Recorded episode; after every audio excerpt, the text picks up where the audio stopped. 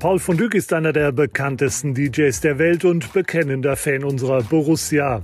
Deshalb wollte er auch schon immer mal im Signal Iduna Park auflegen. Und diesen Wunsch hat er sich jetzt erfüllt. Der Berliner war zu Gast im schönsten Stadion der Welt. Wir haben die Gelegenheit genutzt und mit ihm über seine Liebe zum BVB, seine Musik und Auflegen in Zeiten von Corona gesprochen. Ihr hört den BVB-Podcast, präsentiert von 1 und 1. Jetzt mach mich hoch! So, so, so. so, so. 1 zu 0 für Köln! Wir haben grandios Saison gespielt. Ja, die nächste Ausgabe von unserem BVB-Podcast steht auf dem Programm und unser heutiger Gast ist einer der bekanntesten DJs der Welt. Er ist BVB-Fan und er legt heute im Signal Iduna Park auf. Herzlich willkommen, Paul von Dück. Hallo. Ja, schön, dass du dir die Zeit nimmst, nochmal bei uns auch im Studio vorbeizuschauen. Ähm, du warst gerade schon im Stadion. Wie sind denn die Eindrücke? Also es ist natürlich überwältigend. Es ist halt leer, klar, aber es ist natürlich schon einfach grandios ähm, zu, zu die, die, also das Stadion hat auch leer einfach eine unglaubliche Atmosphäre und äh, ich bin sehr, sehr froh und sehr, sehr dankbar, dass wir heute Abend unseren Livestream von hier machen dürfen. Du hast mir ja gerade gestanden, ich glaube, dass so ehrlich können wir sein, dass du noch nie im Stadion warst. Das liegt auch einfach daran, du hattest schlichtweg keine Zeit bisher. Ja, das Problem ist, dass ich natürlich als DJ relativ viel unterwegs bin und immer wenn ihr am Wochenende spielt, bin ich natürlich sowieso irgendwo. Und wenn dann irgendwie unter, Woche, unter der Woche Champions League ist oder sowas, da war ich bisher auch leider Gottes immer irgendwo anders.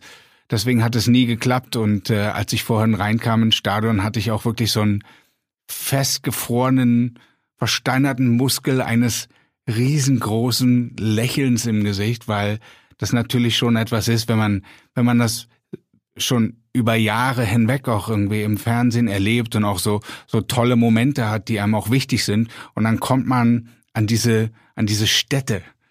Ähm, das, das ist schon ganz großartig. Also es, ähm, ich bin schon auch ganz schön dabei.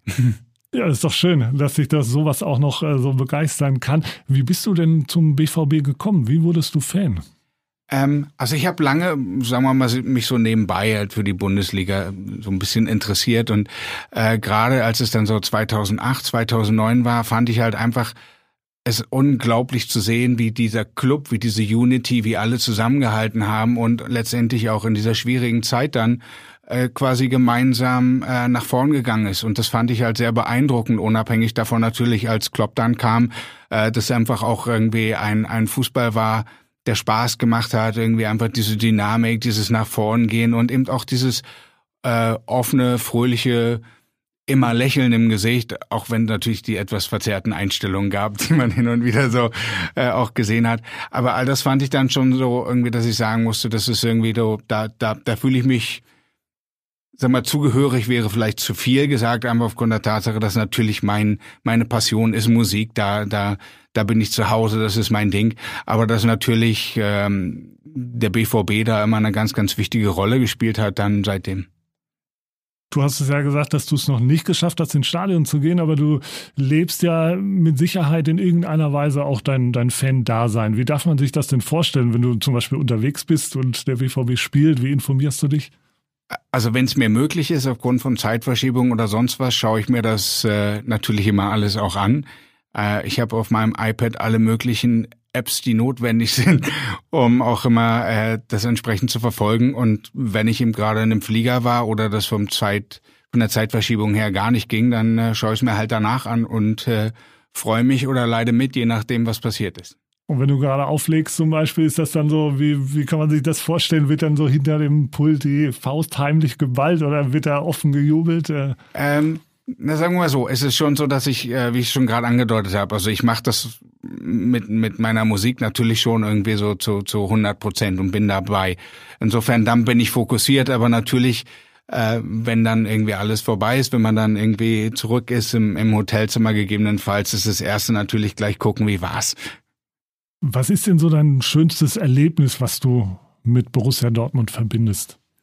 Ähm, also da gibt's einige. Ich kann mich erinnern an dieses wunderbare Spiel, wo wir gegen Madrid gespielt haben und dann auch, äh, das war noch zu Zeiten von Lewandowski, äh, ähm, so Madrid richtig ein eingeschenkt haben. Und ich kann mich erinnern, wie äh, Margarita, meine Frau und, und ich, wir gemeinsam, wir waren in Italien an dem Abend und wir sind im Hotelzimmer rumgesprungen und haben uns gefreut bei jedem einzelnen Tor und das war schon äh, ein toller Jubel. Und ansonsten ähm, gibt's, da gibt's natürlich ganz, ganz viele wichtige Momente, die man dann so miterlebt hat, ob das die, die Meisterfeiern war. Wie gesagt, ich war nicht in Dortmund, aber man hat die Bilder ja gesehen und wenn man sich einem Club zugehörig fühlt, dann, dann ist man dann natürlich auch emotional dabei.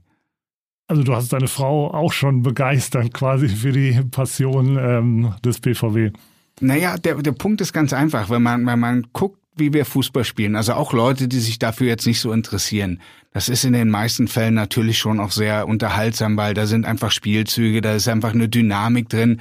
Äh, das macht einfach Spaß zuzuschauen und äh, insofern äh, ja, also das lässt dann natürlich nicht kalt, wenn der, ein, Verein dann irgendwie mal kurz Real Madrid platt macht. Ja, das, ich denke, da denken wir alle noch gerne dran. Es gibt auch ein Erlebnis, ähm, was du auch in deiner Biografie schilderst. Was sehr emotional mit dem BVB verbunden ist. Du hattest einen schweren Unfall, ähm, das wissen vielleicht jetzt nicht alle ähm, BVB-Fans da draußen. Also du bist ähm, im Februar 2016 von der Bühne gestürzt, beziehungsweise durch ein Loch, was nicht gekennzeichnet war, da schwer gestürzt, hattest lebensgefährliche Verletzungen. Ähm, und dann im Krankenzimmer ähm, hat deine Frau das Zimmer mit BVB-Utensilien dekoriert. Ähm, schilder mal, wie das in dem Moment war oder was, was der, der Sinn dahinter war auch. Na, es war ganz einfach so, dass ich halt äh, relativ viele Verletzungen hatte und einige davon eben auch äh, direkt am Gehirn. Äh, und die Prognose war halt schlichtweg die, dass ich mich wahrscheinlich nicht mehr erinnern kann, wer ich bin oder mein Umfeld und was auch immer. Und da kam meine Frau auf die clevere Idee, naja, dann dekorieren wir doch jetzt einfach mal das Krankenzimmer mit Sachen, die mit ihm zu tun haben, die ihm wichtig sind. Einfach weil in dem Moment, wo dann so ein, der Blitz einer Erinnerung kommt, eben sich da auch wieder die Verbindung irgendwie zum Leben vorher und zum jetzigen Leben irgendwie wieder herstellt. Ähm, die Ärzte haben im Nachhinein auch gesagt, das war sehr, sehr clever und sehr, sehr gut. Aber es war eben schon so, dass irgendwie neben Fotos von uns natürlich ganz zentral da auch mein BVB-Schal und mein BVB-Shirt hing. Äh, und insofern, ähm, ja, spielte das natürlich schon auch eine sehr, sehr wichtige Rolle. Und auch ähm, einige Wochen, Monate später, als ich dann eben aus dem Krankenhaus raus war, das allererste Mal, dass ich wieder unter Menschen gegangen bin, war eben tatsächlich auch, als der BVB dann in Berlin im Olympiastadion gegen Hertha im Pokal gespielt hat. Und ähm, das, das war natürlich irgendwie auch für mich dann natürlich irgendwie sehr beeindruckend, irgendwie da zu sein und das zu erleben und auch zu wissen, okay, ähm, ich bin noch am Leben, ich bin zurück im Leben und das Ganze irgendwie dann eben auch noch mit der Präsenz des BVBs irgendwie, das war schon geil. An der Stelle kann man auch wirklich nochmal auf diese Biografie hinweisen. Ich finde es sehr emotional, ähm, sehr lesenswert. Ähm, Im Leben bleiben der Titel. Also ein bisschen Werbung an der Stelle dürfen wir da durchaus machen, weil das kann man, kann man sich echt ähm, gut zu Gemüte führen, sehr emotional, aber es beschreibt eben auch ganz gut zum einen deinen schweren Unfall, aber auch eben deine, deine Liebe zur Musik. Ähm, was hat denn der Unfall noch bei dir verändert? Das ist ja schon ein einschneidendes äh, Erlebnis, was einen, was einen prägt. Ähm, na, also zum einen ist es so, dass natürlich nach wie vor, ähm, sagen wir so, die Verletzungen waren so schwerwiegend irgendwie, dass es eben wirklich äh, ziemlich auf der Kippe stand und dass ich mit äh, mit viel viel Unterstützung, enorm viel Glück und natürlich auch Einsatz von meinem ganzen Umfeld, von allen Ärzten, äh, es geschafft habe, irgendwie wieder zumindest auf meinen Beinen zu stehen. Es gibt nach wie vor noch relativ viele Sachen, die halt irgendwie nicht okay sind. Das wird wahrscheinlich auch immer so bleiben. Das liegt einfach daran, wenn man neurologische Verletzungen hat, äh, dann sind die halt da. Da repariert sich halt nichts. Das ist nicht wie ein Armbruch, der dann irgendwie zusammenheilt und dann geht's weiter. Ähm, das bleibt halt einfach. Und insofern ähm, lernt man natürlich mit Situationen auch ein bisschen anders umzugehen. Also es ist so, dass vielleicht Sachen, die vorher wichtig waren, sind jetzt eben eher zweitrangig. Also es sind eben so Sachen, ich saß halt irgendwie fünf, sechs Wochen im Rollstuhl, ohne zu wissen, ob ich wieder laufen werden kann. Und da entwickelt man dann schon dann eben auch eine andere Wertigkeit dafür, wie es ist, wenn man eben einfach im Park spazieren geht zum Beispiel Und ähm, da für mich die größte Inspirationsquelle für meine Musik immer all das ist, was ich erlebe und das Leben an sich. Und ich jetzt natürlich eine andere Wahrnehmung, Wahrnehmung habe, ist natürlich auch mein Bezug zu meiner Musik ähm, noch konsequenter. Also wenn man früher äh, es gab bei Plattenfirmen und da gibt's immer noch halt sogenannte A&R-Manager. Das sind so Leute, die einem so mal den Hinweis geben, probier doch mal dies und mal das und mal jenes. Äh, auch wenn ich mich davon künstlerisch eigentlich immer hab frei gemacht, irgendwo im Hinterkopf war da immer schon doch noch irgendwie, dass man immer überlegt hat, hm, was, was meinte der da so? Ich bin da jetzt viel, viel konsequenter. Mir ist es, äh, um es mal so straight nach vorn zu sagen, ziemlich Wurst. In allererster Linie mache ich die Musik ganz genauso, 100% so, wie ich sie hören möchte. Und ich freue mich natürlich, wenn sie irgendjemand mag, aber ich würde überhaupt gar nichts anderes machen, um das zu erreichen. Und ähm, da bin ich, was die musikalische Seite betrifft, noch wesentlich konsequenter als vorher. Und natürlich ist es eben doch so, dass man so, so mit dem Ausblick so in die, was kommt da noch, natürlich auch viel dankbarer ist für, für Kleinigkeiten, die man eben früher einfach so hingenommen hat. Und äh, da meine ich wirklich so, äh, so Sachen wie einfach, ja, ein Spaziergang zum Beispiel oder ein Abendessen mit Freunden. Ähm, vielleicht ein Stück weit auch Sachen, die wir in der momentanen Phase eben auch gerade nicht machen können, äh, wo aber eben meine Hoffnung umso größer ist, dass das bald alles hinter uns liegt. Du hast es auch geschafft, dann nach vier Monaten ähm, wieder auf der Bühne zu stehen. Vor 40.000 Leuten war das, glaube ich, in den mhm. USA. Was war denn das für ein Gefühl da? Auch das haben die Ärzte ja, ja, ich will nicht sagen prophezeit, aber befürchtet, dass du deiner, deiner Leidenschaft nicht mehr nachgehen kannst. Und dann hast du es nach vier Monaten geschafft, da wieder zu stehen und wieder da in Interaktion mit den Leuten zu gehen. Also ich habe es ja gerade schon angesprochen, ich hatte ein fantastisches Ärzteteam, die mich da betreut haben. Und natürlich fanden da auch viele Gespräche statt. Und die haben natürlich auch gesehen, wie, wie sehr mir, was, was mir Musik bedeutet.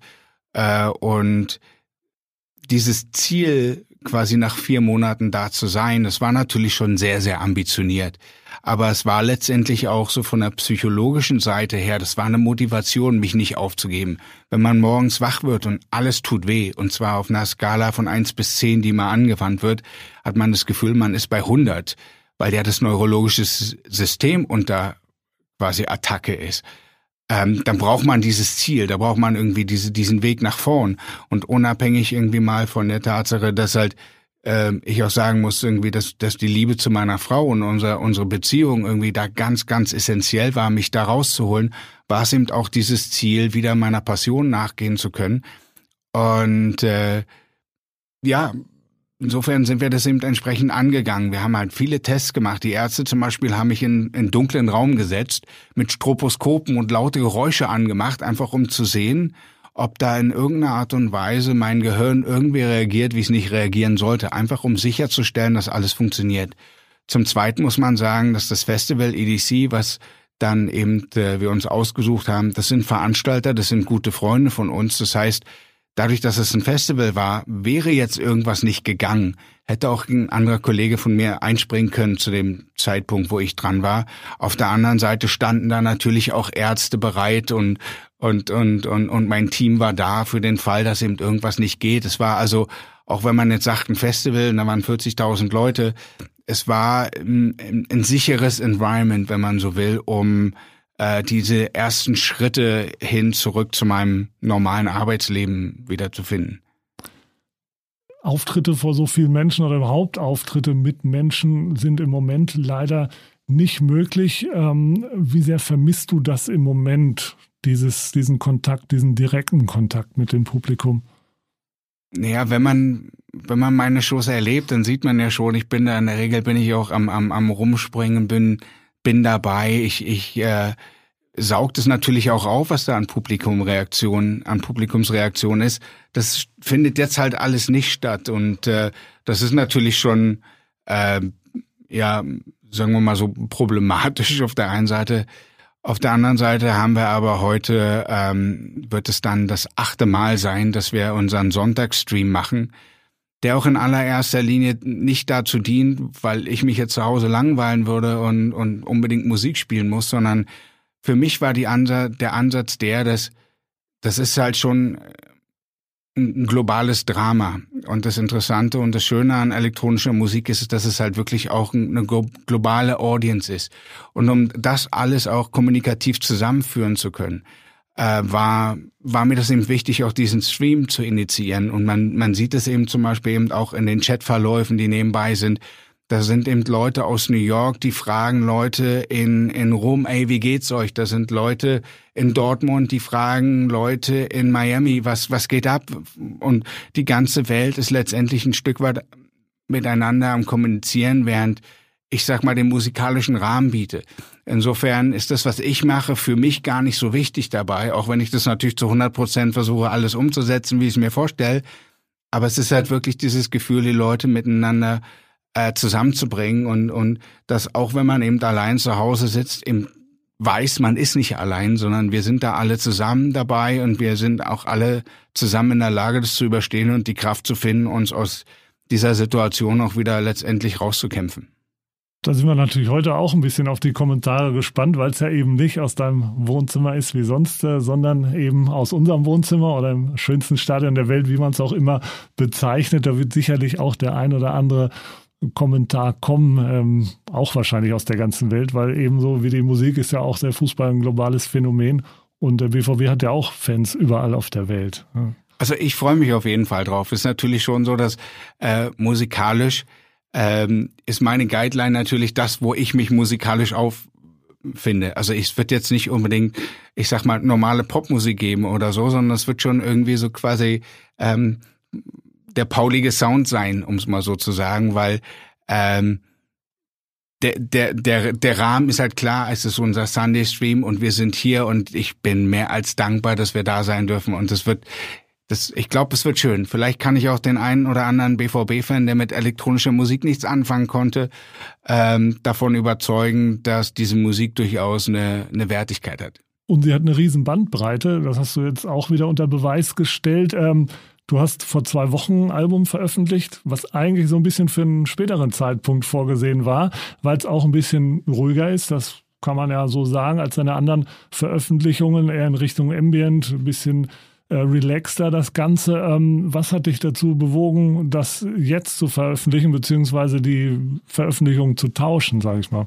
Also die Arbeit an diesem Projekt ist in der Tat schon seit einer ganzen Weile und, und letztendlich ist es auch darauf zurückzuführen, viele meiner meiner Songs, gerade die, wo jetzt eben ich auch mit Sängern zusammengearbeitet habe, die sind eben in der Tat entweder am Klavier oder an der Gitarre auch komponiert worden. Das heißt, die haben eben auch diese Songstrukturen, die ich natürlich versuche, wenn ich das als als als Clubtrack produziere, äh, natürlich aufzubrechen und anders darzustellen. Insofern gab es irgendwie natürlich schon auch immer den Ansatz, das eben die Songs an sich anders rüberzubringen. Und äh, es war jetzt natürlich dadurch, dass wir alle zu Hause sitzen, keine Festivals finden statt, die Clubs sind alle zu, ähm, war natürlich die Überlegung zu sagen, okay, warum gehen wir das Projekt jetzt nicht final an und produzieren es durch und zu Ende und veröffentlichen es dann. Äh, und so ist es dann zu Escape Reality gekommen und das ist jetzt eben das Album, ähm, was, sagen wir, ein bisschen anderer Sound ist als den, den man von mir kennt, aber dennoch sind es natürlich äh, Kompositionen und Songs, die eben äh, schon noch klar nach mir klingen, glaube ich. Heute Abend geht es, glaube ich, ein bisschen mehr nach vorne. Da ja. ähm, dürfen wir uns freuen auf ähm, einige Titel aus deinem neuen Album, was dann eben jetzt verspätet veröffentlicht wird, Guiding Light. Ähm, ja, vielleicht kannst du da noch was dazu sagen. Also es, es war halt, wie gesagt, äh, eigentlicherweise geplant, ein Album rauszubringen. Äh, äh, jetzt gerade. Das ist Guiding Lights, was natürlich nach vorn geht, äh, wo es eben mit äh, ja, reichlich Energie zur Sache geht. Äh, das macht momentan natürlich nicht so richtig viel Sinn, irgendwie Clubmusik zu veröffentlichen, wenn alle Clubs zu sind. Und ähm, der Stream ist natürlich dafür da, jetzt Leute nicht einfach nur so einzulullen, sondern eben auch diese Energie darzustellen. Also eben auch aus den Feedbacks der vergangenen äh, Streams in den vergangenen Wochen dass dann eben Leute eben auch die Energie und dass sie tanzen und dass sie Spaß haben und dass sie in dieser nicht ganz so einfachen Zeit irgendwie auch da dieses Stück weit positive Energie aus der Musik ziehen. Und bei dem Sonntagsstream ist es auch ein Stück weit so, dass man natürlich über die drei Stunden hinweg ich einfach mal auch Sachen spiele, die ich entweder schon lange nicht mehr gespielt habe oder natürlich auch Leute über alle möglichen Social Media äh, äh, Zugänge, irgendwie sich Sachen wünschen, Sachen, die ich eben sonst im normalen Set bei einer Show gar nicht spielen kann.